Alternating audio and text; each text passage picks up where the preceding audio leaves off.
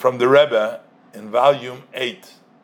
This is letter number 2257. Uh, dated Baruch Hashem, 7th day Marchesh Tov Brooklyn. Harav Chosid with the titles here. Mareinu Rav Chaim Shloima Sheyichya.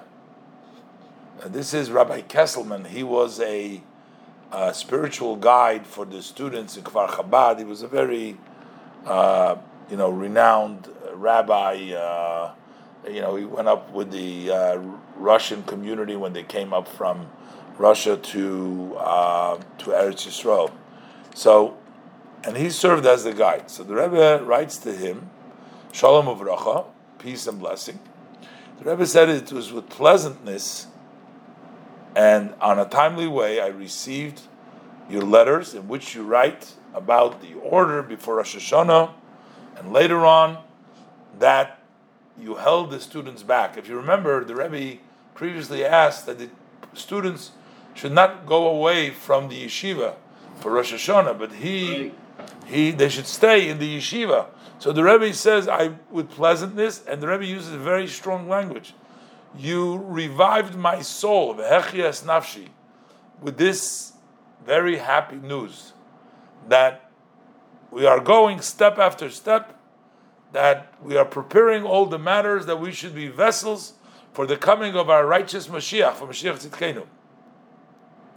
And the Rebbe says we should not be affected and become, you know, despondent from the fact that it appears that the movement is slowly uh, slowly less than the measure, because we cannot really imagine how far we are really going, based upon what's hinted in the end of Igeris Tshuva, that when the shade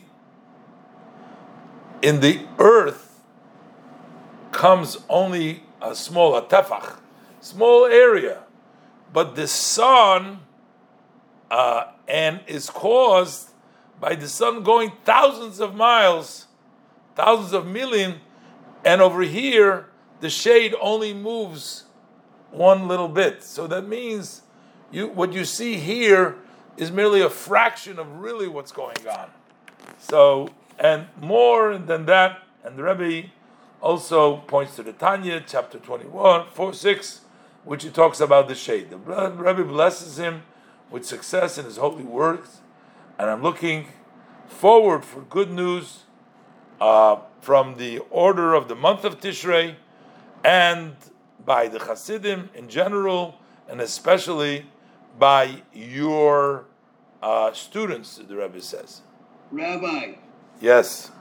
Rebbe, well, the Rebbe is, is, is, is very happy with the uh, reports about standing there and the Rebbe uses very strong language how much he was happy. And Rebbe says this is preparing the world for Mashiach. So the Rebbe is saying it seems like we're going very slowly. Mashiach isn't coming like real quick over here. So the Rebbe says don't become despondent, don't be affected by this. Because the Rebbe says you cannot know, even if down here it looks like we're going very little, but you may be going a, a whole lot going on above. He brings the example from the shade because when we look over here in this world, we see only a very small movement. So as the sun moves, so the shade moves away a little bit. But while the shade moves a very small little bit, but it means that the sun though has moved because the sun is so much higher up, it's moved a whole big area. So it means from the movement below, from the shade, don't judge that that's all that you moved because the sun has moved a lot. And the Rebbe is saying, so what it appears to us that it's going so slow doesn't mean that it's really so slow. It only means that that's the way it appears to us. And the Rebbe encourages him that it's being a lot, a lot is being accomplished.